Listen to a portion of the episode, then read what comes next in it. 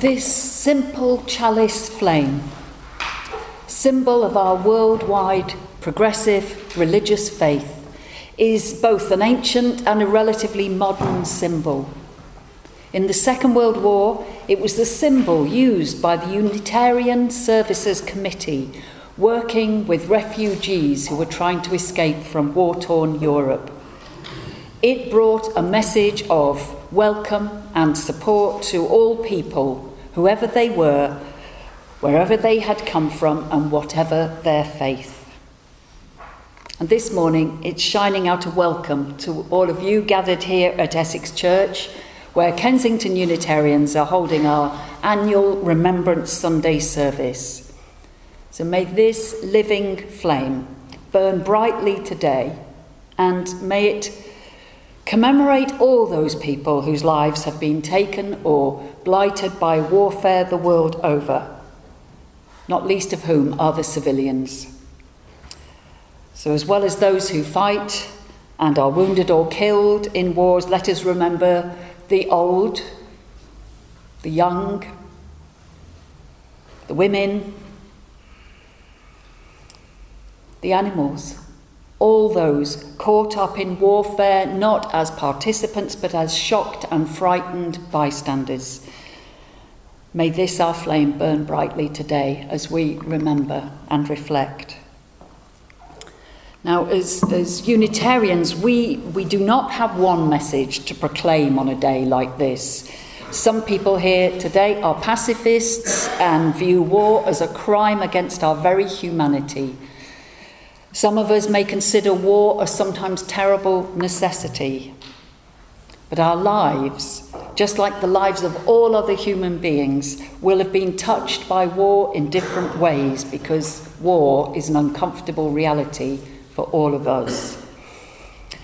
Our experiences have varied widely, but we share a concern for what human beings can do when we view the world from only one perspective. And our first hymn today, a song of peace, sung to Sibelius's tune Finlandia from his Karelia suite. Sibelius, whose music is credited with inspiring the movement for Finnish independence. It's number um, 226 in this green hymn book. And its words always move me as, as they remind us of that which transcends nationhood.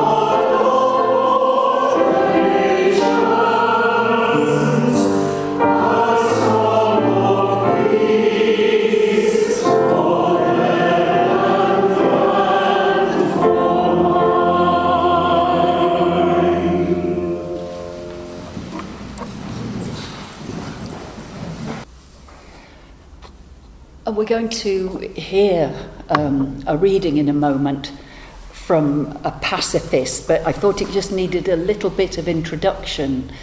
Um, you're, you're perhaps aware that every September an exhibition is held here in London at the Excel Centre.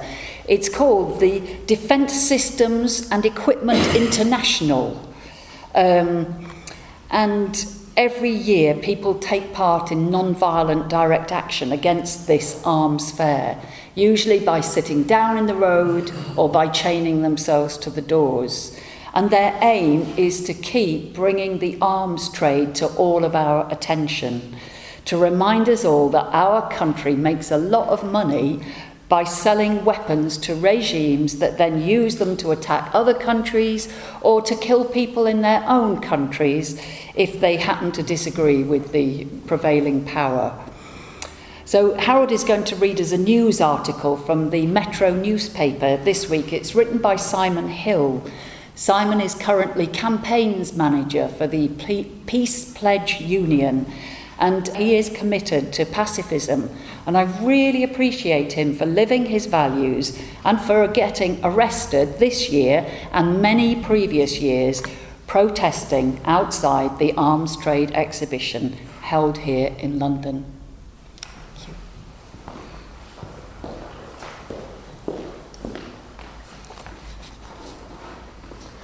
For the first time this year, Remembrance Sunday in the UK will include civilian victims of conflict.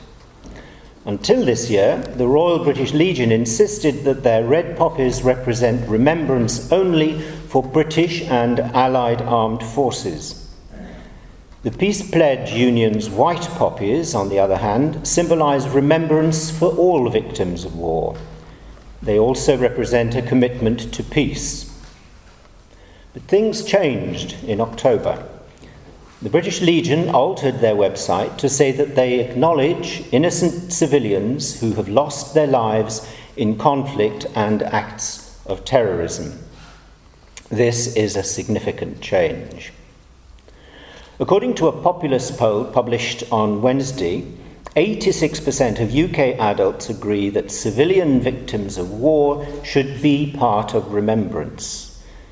The Legion's change is a step in the right direction, but there's a lot more we need to do if we are really to recognize the realities of war. The same poll revealed that almost as many people, 83%, agree with remembering victims of war of all nationalities. 85% say that Remembrance Sunday should primarily have a message of peace. Last year, the Peace Pledge Union sold more white poppies than in any year since white poppies were founded in 1933. Now, this poll shows the majority of people agreeing with the messages behind white poppies, even if they don't all wear white poppies themselves. Remembrance has always been controversial. How could it not be? Who we remember, why we remember, how we remember. These things are about what matters to us today. When I'm teaching history to adults, I see how their views of the present and the past affect each other. If you think that rights such as free speech and free healthcare have been won by millions of people struggling for them over centuries, you're going to take a different approach to protest, to protest movements today than if you assume these rights just came about naturally or were graciously handed down to us by the rich and powerful. People who insist that only UK military should be remembered are implying that civilian lives are worth less than military lives, and non British lives less than British ones. These are not the values of a healthy, compassionate society.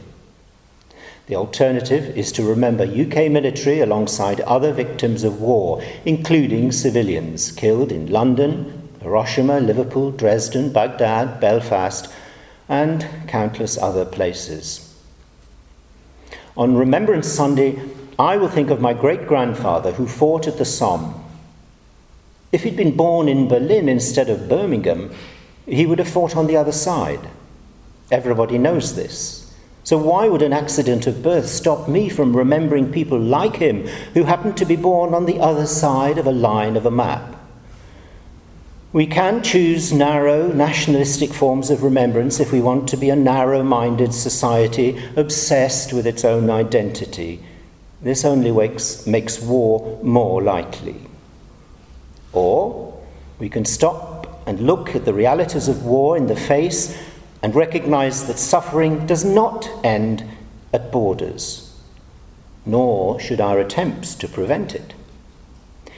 These more open and honest forms of remembrance are vital if we are ever to live out the message that was associated with the first remembrance ceremonies after World War I. Never again.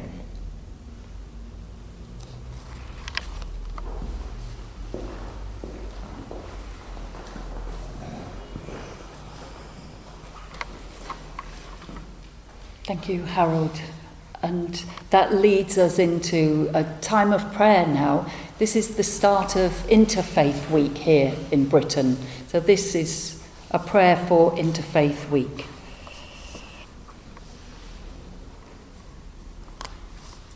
So, let's ready ourselves for a time of reflection and prayer.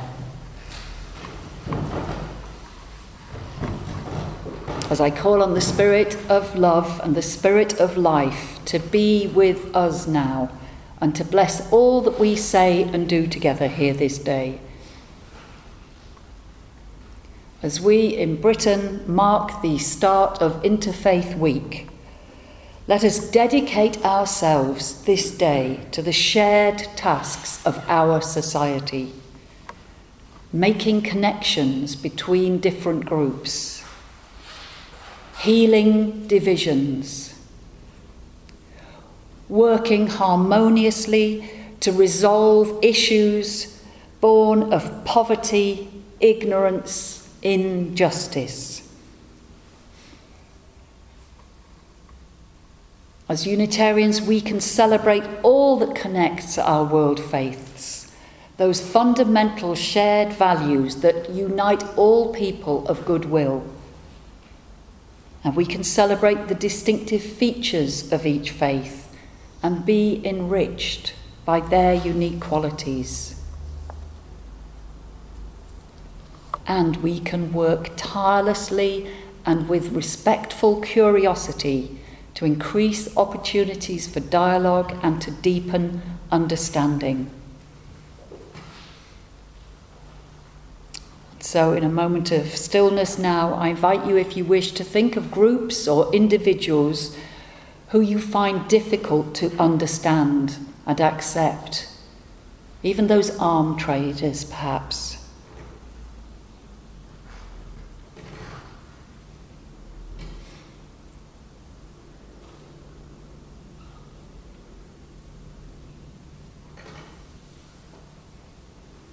Can we do more to remain open hearted towards those different from us.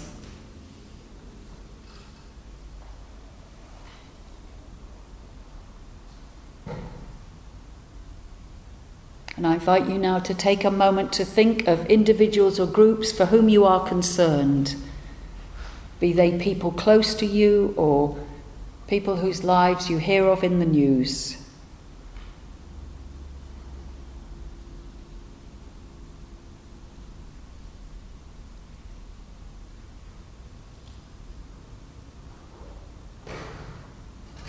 Is there some action, however small, that we could take this day to ease some suffering?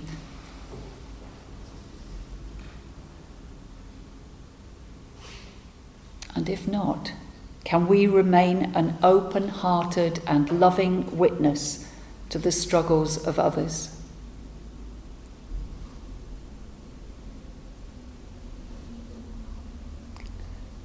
On this Remembrance Sunday as we honour all those affected by warfare.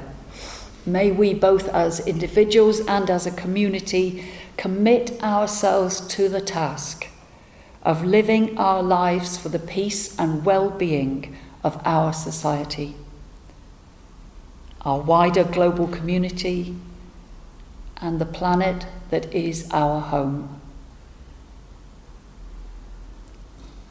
May our lives truly express our values.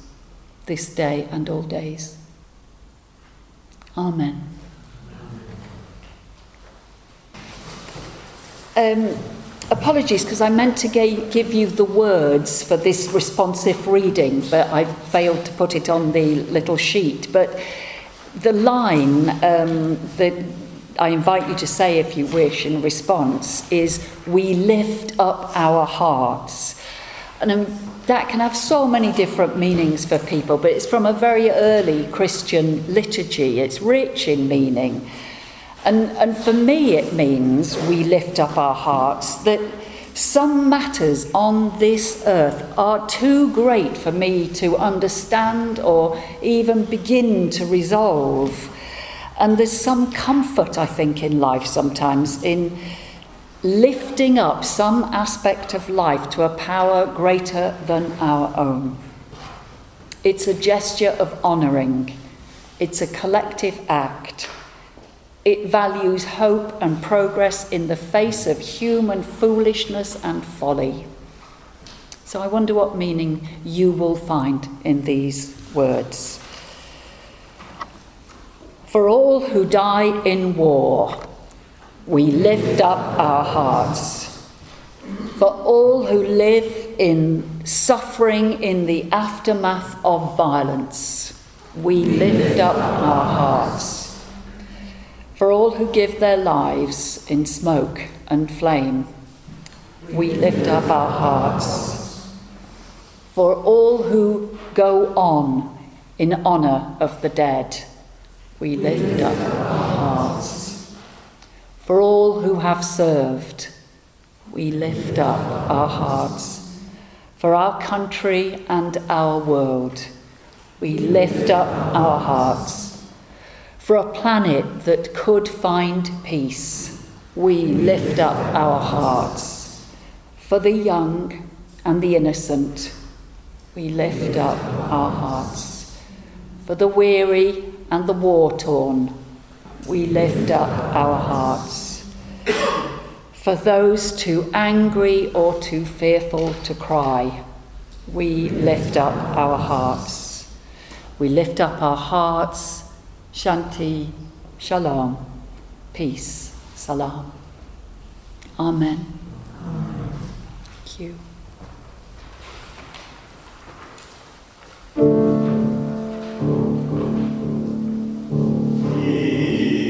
Pero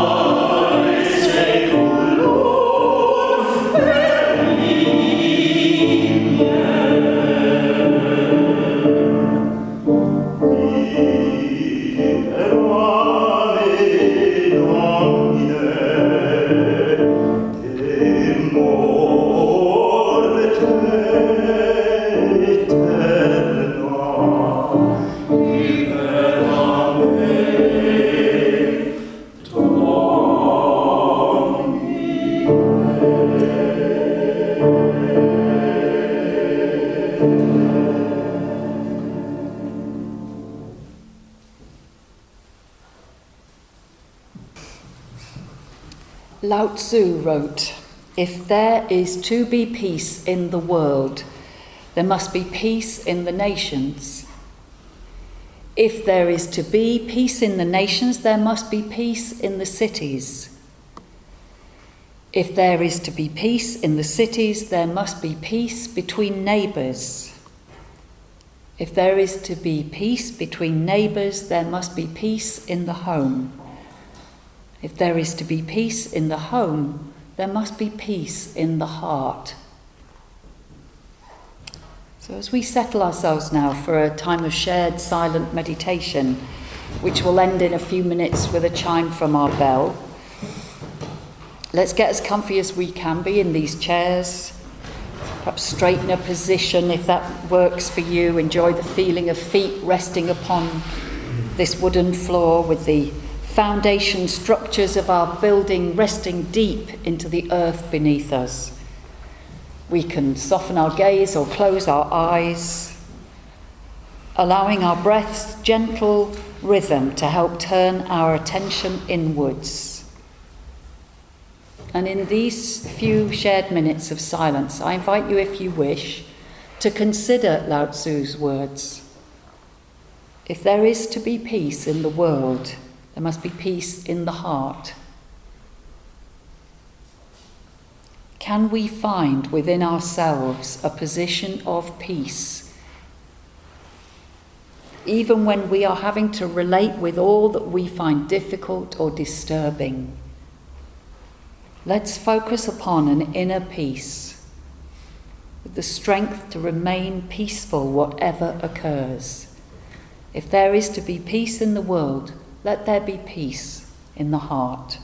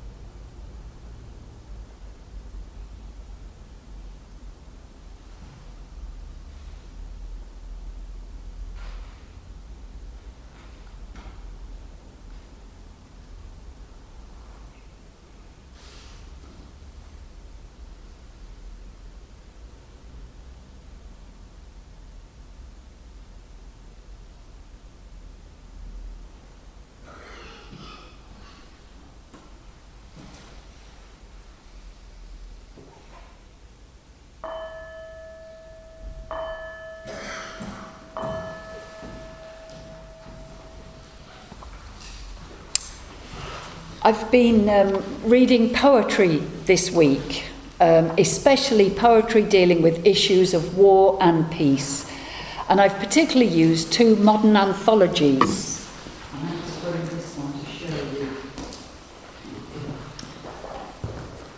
Um, a copy of this anthology, Staying Alive, is um, in the library downstairs here at Essex Church.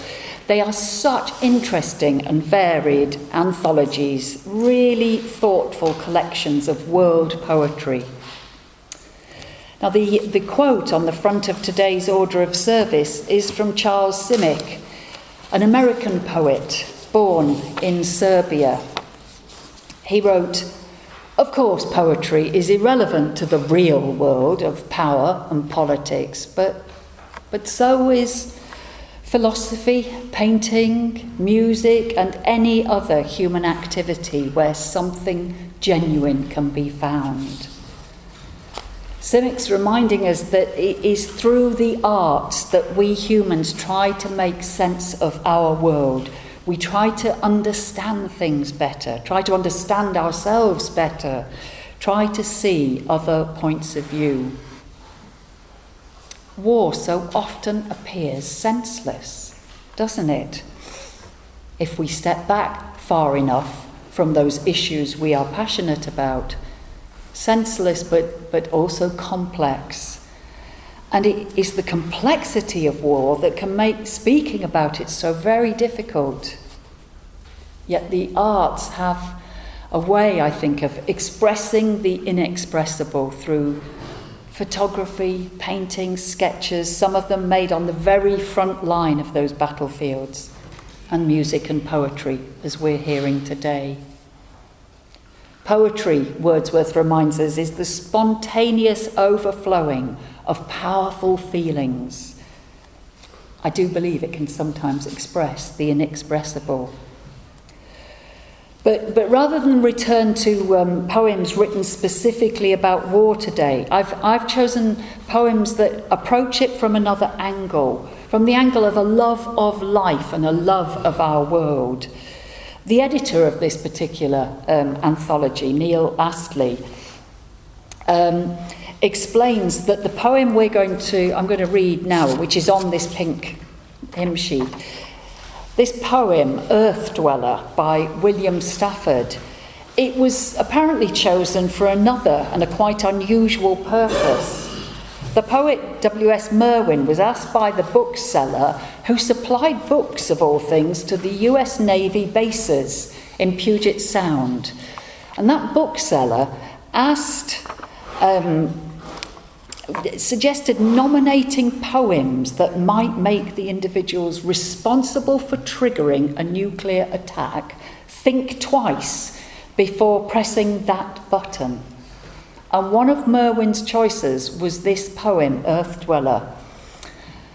It's a love poem for life. And if we all loved life enough, if we valued every life enough, if we valued our planet enough, could we still go to war with another? Earth dweller. It was all the clods that once become precious. And it was the barn and the shed and the windmill, my hands, the crack Arlie made in the axe handle. Oh, let me stay here humbly, forgotten, to rejoice in it all. Let the sun casually rise and set. If I have not found the right place, teach me. For somewhere inside, the clods are vaulted mansions, lines through the barn sing for the saints forever, the shed and windmill rear so glorious, the sun shudders. The sun shudders like a gong. Now I know why people worship, carry around magic emblems wake up talking dreams they teach to their children. The world speaks. The world speaks everything to us. It is our only friend. It, remind me, it reminded me of William Blake's words to see a world in a grain of sand and a heaven in a wild flower Hold infinity in the palm of your hand and eternity in an hour. I heard somebody on the radio this week talk about the two minute silence we traditionally keep to mark Armistice Day, the end of hostilities on the 11th hour of the 11th day of the 11th month. And the speaker suggested that the first minute honoured all those who had died, a looking back at the wrongs of the past and that the second minute was a looking forward and a recommitting ourselves to the path of peace. And that image reminded me of a poem by Denise Levertov, which I haven't put on the sheet for you. I won't read all of it. It's a poem in which she intertwines the making of peace with the writing of poetry. This is Making Peace, or from Making Peace by Denise Levertov. A voice from the dark called out, the poets must give us imagination of peace to oust the intense, familiar imagination of disaster. Peace, not only the absence of war, but peace like a poem. it's not there ahead of itself. It can't be imagined before it is made, can't be known except in the words of its making. And Levertov goes on to remind us of our part in the making of peace. A line of peace, she writes, might appear if we restructured the sentence our lives are making revoked its reaffirmation of profit and power, questioned our needs, allowed long pauses.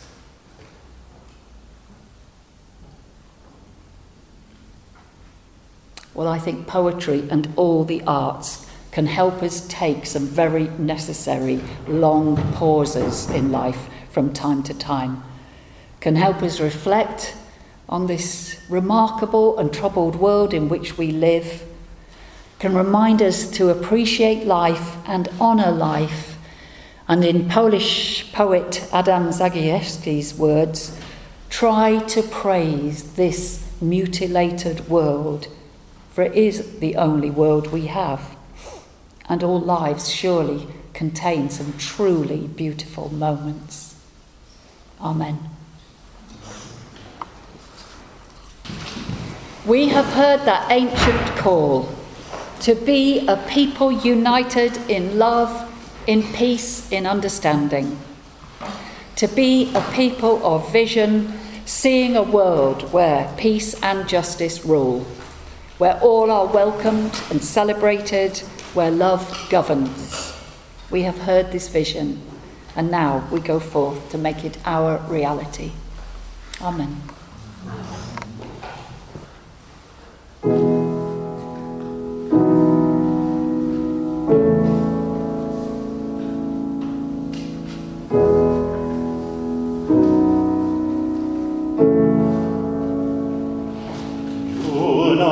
I know my grave hand will I am the softly